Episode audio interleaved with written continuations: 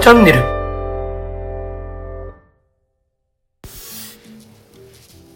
はいハッピーバースデーあ、ありがとうございました。おめ でとうございます千人様千人さ千人様おめでとうございますん。はい、四十二歳と一日目の今日。またもう深夜ですそうですね。 1時10分うん、おめでとうございますありがとうございます。いや、すごく良いね誕生日でしたよ。それはよかったはい。まあお祝いしてもらったのもそうだし、何よりねこのワッフのことが新聞に載ったと。乗りましたねしかも本誌ではなく別釣りの方でカラーでねカラーで4段分広告費にしたらいくらなのか分かっているから怖い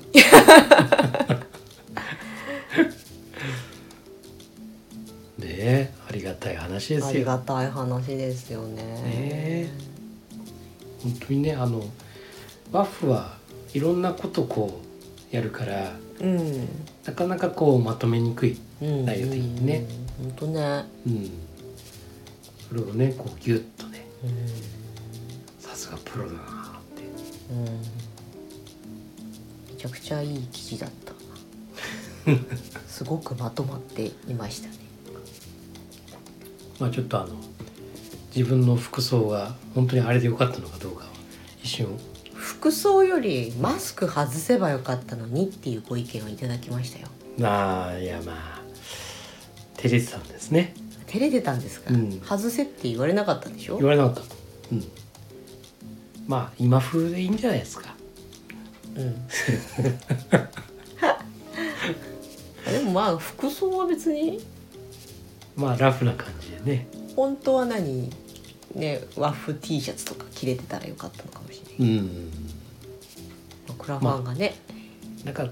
今度はそれだとねそれはそれでまたなんかやらせっぽくてなんかあれまあまああくまでも記事だからうねん、そうそうそうまあホームページとか見て、うんで、まあ、事前にねこう、うん電話ではその記者さんと、うんまあ、話してある程度のそのニュアンスっていうかねうんそういうものはお互いの中での空気感っていうかうんそれはもうあったんだけど、まあ、それにしてもねうん本当にあの記者さんがこう俺のことをねうんすごくこう理解しようとしてくれてるっていうところがすごく感じてなんかそういうふうに、あのー感じるとやっぱり自分もうんもっとしてほしいうんうんという気持ちで、まあ、いろんなこととかねうんいろんなその自分の思いやうん考えをねなんか言いやすくなったっていうのかなうんあの聞かざることなくうん本当に素直にね言えるようなそういうふうにこう引き出してもらったっていうのがうんすごくこう取材されて、まあ、心地よかったっていうのかな、うんうんそうだねクラファンのことまで書いてくれると思わなかったしそうそうそうそうそういややっぱりなんだろうおーまあどういう気持ちでこれをね、やりましたっていうね、うんそういう話をこう振られて、うんで正直50歳、まあ、49歳までうね、んサラリーマンやっててうんまあそれなりのうね、ん収入とそれなりのこう社内の中ではね社会的地位とそうそうそうそうそうあった中で、えーそれをねうんこう捨ててというかね、まあ、終わらせてねうんそしてこれにチャレンジしたっていうことをよくできましたねって言われて、でそこで本音がもう要はその記者さんとねうんすごく関係性が本当わずかな時間でうんできてたんで、うんもう本当にポロッともう本音うんいやー正直不安でしたよって、うんもう不安だったけどって自分はこういう目的だったりうんぱり求められてる、ね、そういううん課題だったりとかね、うんというものがあるのがやっぱり自分の、まあ、やるべきことっていうかねそういうものだと思ったんですごく不安ではあったけどうんという部分と、まあ、あとはクラウドファンディングね、うんまあ、クラウドファンディングは本当に資金云々ということよりもうんやっぱりどういうふうにうん皆さんがこの事業をねうん見てくれるのかっていうところをそういうご意見をねうんあの、まあ、聞かせてほしいっていうというのもあったんでうんそこもねあのしっかり記事うんで書いていただいたんでいや本当にすごいなって、うんでこれをねこういう話をギュッとうんもう誰にでもこう伝わるような、うんそういう表現をしてくれるうんもう最高でしたねこれね。ねえこう何をやっていてなぜやってんのかっていうことをきちんとね嘘偽りなくそう書いてくれて、うん、そうそうそうまあ、ただ一本自分の中に芯がないとああいうところでうまく話せないそううんだろうとは思うよ。うんなんかね取り繕った綺麗事になっちゃったりさうんうんそうだねなんか売りたい気持ちが前に出すぎると かそうだよねまあこれをね成り立たせるためにね、うんやっぱり集客だとかうね、んまあ利益だとか、うんうんまあ、考えなきゃなんない部分もあるんだけどもね、うんうんでもそこを前面に出しちゃうとねうん前面っていうかそこを目的にしちゃうとね、そうねうん認知が広まれば嬉しいなっていうのはそれは当然だしさうん、これでね申し込みの一つでも入ればラッキーみたいなとこ絶対あんだけどうん、載せてくれた最初の声かけがやっぱりさうん、そういうことじゃないじゃないそうそうそうまあ今日もねそのアメリカ人のご縁あって方とねちそょううんっといろいろ喋った時にもやっぱり自分たちの思いうんなんでやりたいのかうんなぜやりたいのかなんでやらなきゃなんないのかうちらがっていううんこんなねふ不安定というかね成功するかしないかもちょっとまだわからないみたいなことでさ何をよりどころにして頑張るんですかっていうだからそこで生活を成り立たせるために頑張るとかさうん儲けるために頑張るとかさいやもちろん生活を成り立たせしていかなきゃいけないけどでもそこじゃないっていうところに同じような感覚を持っている人が集まってきてくれるっていうそうなんだよねすごいよねすごいなんか同じ思いの人がねそうこうねこう寄ってきてくれるというかこれまでなんかお話を聞きたいですって言ってあこりゃ違うなっていう人っていうのはなかなかねうんいませんよね。そうほんとそうまあみんなやっぱり一律して言ってるのはやっぱりそのまあ例えば言語学習ならねう本当にその子供たちのんうん最初はね子供だから何この怖いなんか特にね外国人うん見たらね、もう誰ですかこの人拒否反応そうそうそうそう怖がってるね、うん部分がそれが本当にこう信頼ねうん信頼を得てで今度は逆にね、うんもうなんだろう頼られるというか、もう楽しみにされるというかね来ることが、まあ、そこに喜びをねこううん感じるというかだから言葉を覚える云々よりもねそういう心のつながりをうこう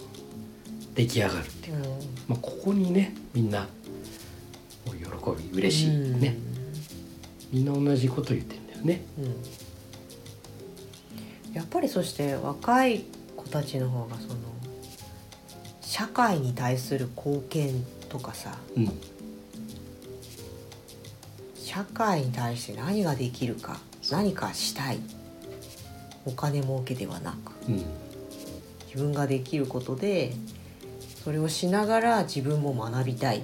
うんそこがねすごいと思いましたよやっぱり。そうだねいや本当にそういう風な若い人たちね、ううんん今本当にそういう人たちが多いね、うんそうあだからまあ自分のビジネスがどうのとかっていう世界に私は普段こう身を置いてるからさうんどうやってビジネスを成功に持っていくかまあ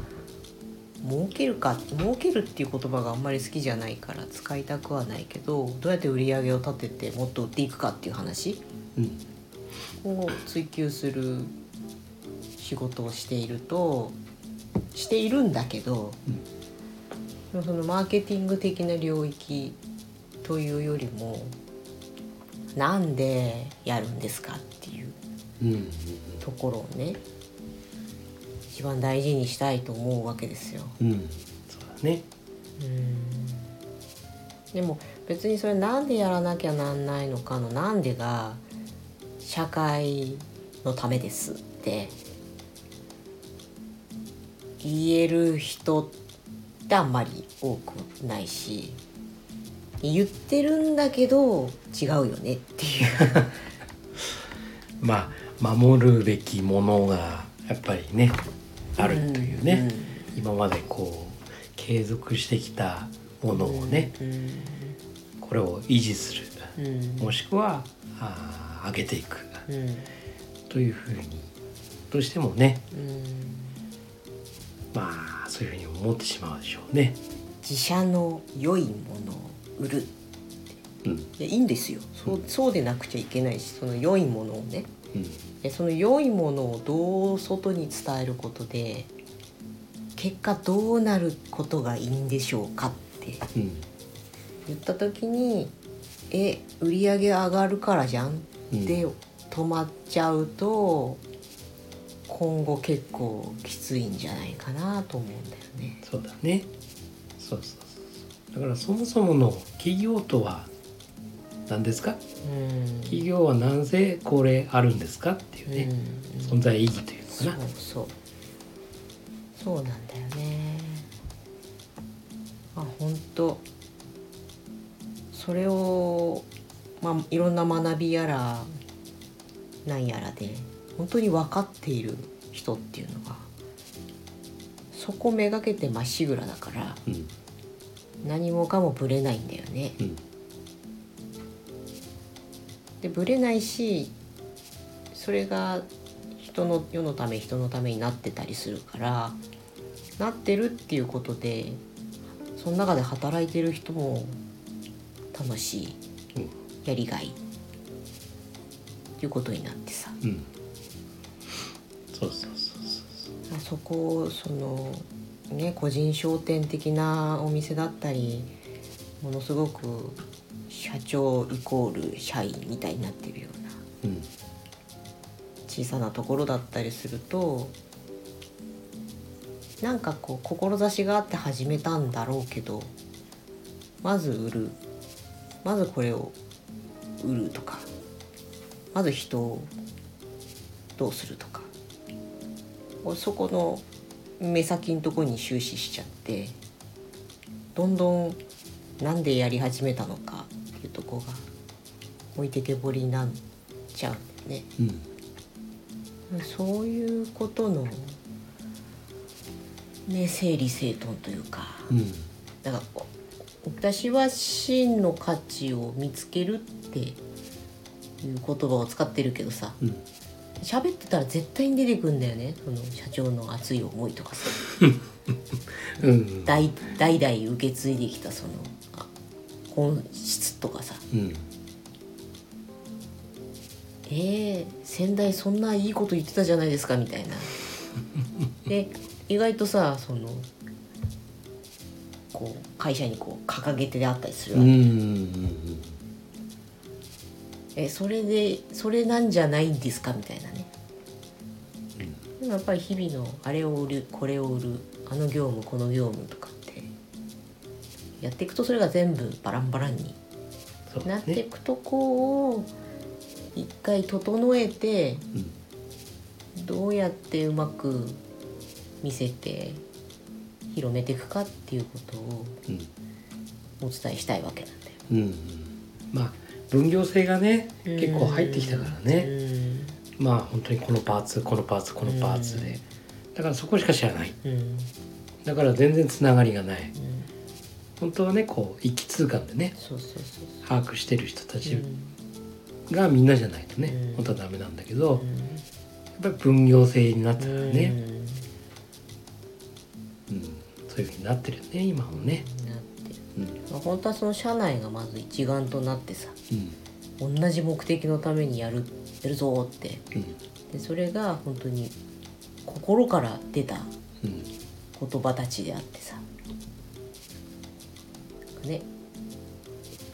まあどうしてもねこう、えー利益出すためにっていううん。ところにねこう着地点がそこになるからさ、だからまあ古臭い言い方かもしれないけどさ利益は結局は感謝の証だよねってお客さんからのさうんうん本当にこういうものをねこう作ってくれて提供してくれてありがとうございましたっていうのが利益だようね、だかんらそこをそういうふうに思ってくれると、うん目的ってものが明確になるのかなとかさそうそれが、まあ、トップトップもさることながら社員全員がうんその方向を向きたいうんだよね、そうそうまずやっぱりでもねその良いものがすごく散らばっている社内うんもしくは製品とかあの人の思いこの人の思いみたいなやつをうん一回全部抽出して並べてこうこうグルーピングしてうんこれとこれがやっぱりすごい誰からも上がってくる話だとかうんもしくはやっぱりこここってずっとどの製品にもこう一貫してることだねとかもうずっとこの感じで何十年もやってきたじゃないですかみたいな。うんことにうん気づくのはやっぱり一回全部出してそうだね見て揃えていくうんうんうでんこれはやっぱりもうダメですねっていうようなものもさうん当然出てくるこれからのうん社会の進み方っていうことでねうんそうだね第一第二第三第四領 域の話につながるのかなっていうそう7つの習慣的にはねねそうなんだから徹底的にそうやって綺麗に整理整頓して残ったものっていうのはやっぱり一番うんは大事にすべきことでさ大きな石ですね大きな石ですよ。うんそうですでねそれを守っそれをまずやらなきゃならないうんもちろん今日の売り上げを上げるために今日製品を一つ売るっていうのは当たり前なんだけどでもそこばっかりをやっているとそれは緊急で重要なことなんだよねうんう。んブランド作りっていうのは第二完全第二領域の話なので。うんうんでもそこを優先させて息長くやっていかないとうんうんうんと大変っていうあと片付けですね片付け片付けなんですよ片付けだね思考と情報の整理を私はうんするんですよ、まあ、家の中でもねやっぱりね、こう片付いてなかったらねそうそうそうなんかわけわかんなくなるもんね、どこに何がそう行っちゃったかってで探すのに時間かかるしさ、ね、もしくはあるのにまた買っちゃう、ね、そうそうそうそう 本当そう結局無駄なね無駄ね時間とお金とかかかっていくよね、うんで例えば衝動的に買っちゃってほぼ使わないとかさそれも自分たちがよく分かってないからそうなるんだよねねそうだ片付けだポイントはそう片付けですよ片付けのプロっているんだっけ松尾さんがあれだね片付け整理収納んアドバイザーああお話いいですねしかもそのあれだよ片付けうんをやるためにうん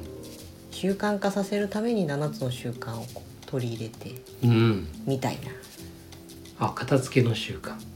そう片付けをうん習慣化していくたうめの、んなるほどで7つの習慣を知ったらそれがこううまくマッチしてみたいな最高な方だったはず最高なあれだねうん、お話だねうん、それはもうちょっとぜひ教えてほしいよねそうだねじゃあ、ちょっと松尾さんにお願いしてうん聞きたいゲストに来てもらううん聞きたいうんぜひぜそうしましょうかひいいねうんじゃ次回はそれだあ次ね回ねご都合合えばじゃあ来ていただいてうんぜ行ひきましょうん勉強したいううんうんあらもう20分超えてたあ大変ですはいじゃあはい今日はこんな感じではいじゃあ次回をお楽しみにはーいはいおやすみなさーいはいおやすみなさーい